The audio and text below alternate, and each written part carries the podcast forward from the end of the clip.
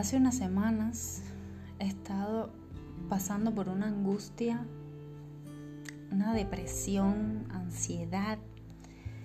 Y la realidad es que ni sé por qué estaba pasando por eso. Hasta que entendí que tu realidad solo la creas tú.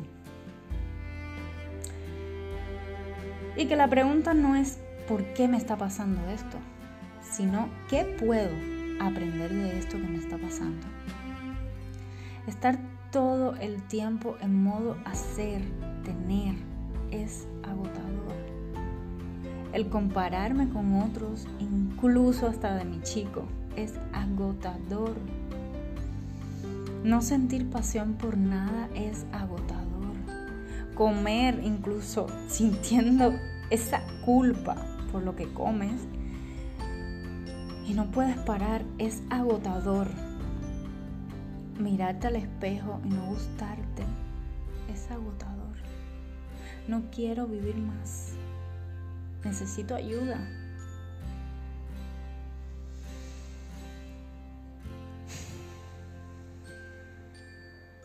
Para, Adriana. Para ya. ¿Sabes el precio que estás pagando por quedarte en ese estado destructor? Que tú misma has creado mediante algún pensamiento o alguna creencia? ¿Sabes el precio que paga tu hija al verte así destruida? ¿Qué carajo le estás enseñando? ¿Sabes el precio que paga tu relación? Así me tuve que hablar. Bien fuerte. Hoy después de casi más de un mes, por fin aprendí, reflexioné, me cuestioné y la realidad era que simplemente no estaba comprometida a cambiar. Y que alguna recompensa sentía estando así, como victimizarme, llamar la atención y por supuesto dejar de lado mi proyecto y mis sueños por miedo a fracasar. Hace unos días leí una frase que me encantó y quiero compartírtela, por supuesto, que dice, si sufres es por ti, si te sientes feliz es por ti, si te sientes dichoso es por ti.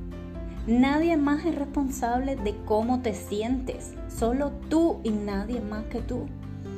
Tú eres el infierno y el cielo también. ¿Has escuchado alguna vez esa idea que, dice que de todo lo que huimos sin resolver se repite? Hasta que no aprendemos lo que necesitamos aprender, la vida nos volverá a traer las mismas situaciones, una y otra vez, incluso subiéndoles la intensidad. Y es lo que me ha estado pasando a mí. Hasta que no mires de frente la situación y descubras su para qué, siempre te pasará lo mismo. Si es que aún no has aprendido lo que necesitas aprender. Quizás muchas veces caemos en la trampa de nuestra mente, de creer que tenemos mala suerte que nuestra vida es la peor y que aparentemente las demás personas tienen una vida mejor que la nuestra. Dice el refrán que el césped del vecino siempre parecerá más verde. Yo también lo creía y he estado así por muchos años. Pero la, comparación no es real, solo es producto de nuestro ego. ¿Sabes qué aprendí? Que cada uno tiene la vida que necesita y la que de una u otra manera ha elegido y ha creado. La comparación es una trampa de tu mente para hacerte creer que nunca serás lo suficientemente bueno. No es real, que te quede claro, no es real. No hay mejor vida que tu vida. Si no estamos viviendo desde el amor, lo estamos haciendo desde el miedo. ¿Cuáles son nuestros miedos más profundos? El miedo a no ser queridos, a no ser aceptados, a no ser capaces, a no ser merecedores, a no ser suficientes. Nada de esto es real, pero nosotros no creemos esta película. ¿Alguna vez tenido la sensación de que te falta algo? Porque yo muchas veces. Aunque aparentemente lo tenemos todo, sentimos que algo nos falta. Estamos en esa búsqueda constante y nos pasamos la vida pensando cosas como cuando acabe mis estudios, ahí voy a ser feliz. Cuando encuentre eh, un trabajo bueno, ahí estaré feliz. Si ya tengo un trabajo y tengo mi carro, pero me falta la pareja, si tuviera pareja, ahí sería feliz. Tengo pareja, pero no tenemos nuestra propia casa. Cuando tengamos nuestra casa, ahí sí que seré feliz. Ya nos casamos y tenemos nuestra casa, pero nos faltan los hijos. ¡Wow! Cuando lo tengamos, ahí seré feliz. Y se nos pasa la vida en vez de disfrutar del momento en el que estamos. Nunca nos es suficiente porque siempre tenemos la sensación que nos falta algo y caemos en la trampa de pensar que si tuviéramos ese algo, sí seríamos felices. Pero en realidad cuando ya lo tienes, aparece un siguiente algo ¿Hasta cuándo? Hasta cuando nos morimos y se nos pasó la vida, pensando en el siguiente momento, en lo que nos falta, en la falsa idea de que si llegara X cosa, nuestra felicidad estaría completa.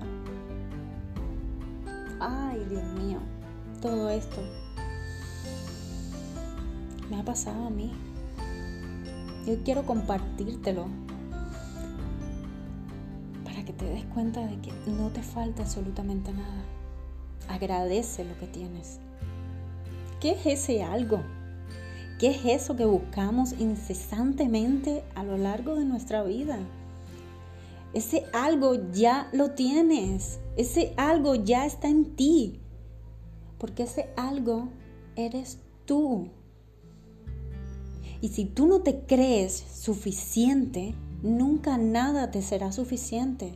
Si tú no eres capaz de sentir esa plenitud estando contigo, siendo tú y aceptándote tal cual eres, porque ya eres perfecta, nunca nada ni nadie podrá llenarte ese, ese vacío, que no es más, obviamente, que la falta de conexión y valoración de ti misma. Ya eres completa. No te hace falta nada. Quiero terminar con un poema que me ha encantado.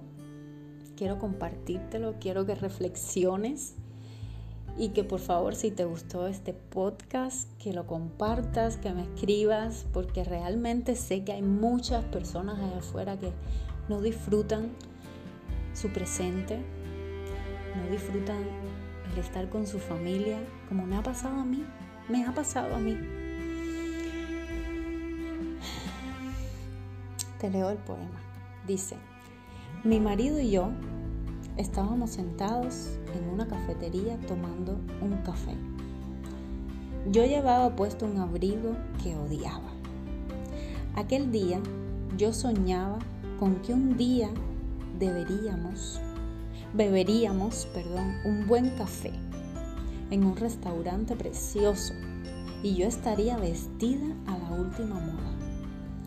Mi marido me miraba y sus ojos brillaban.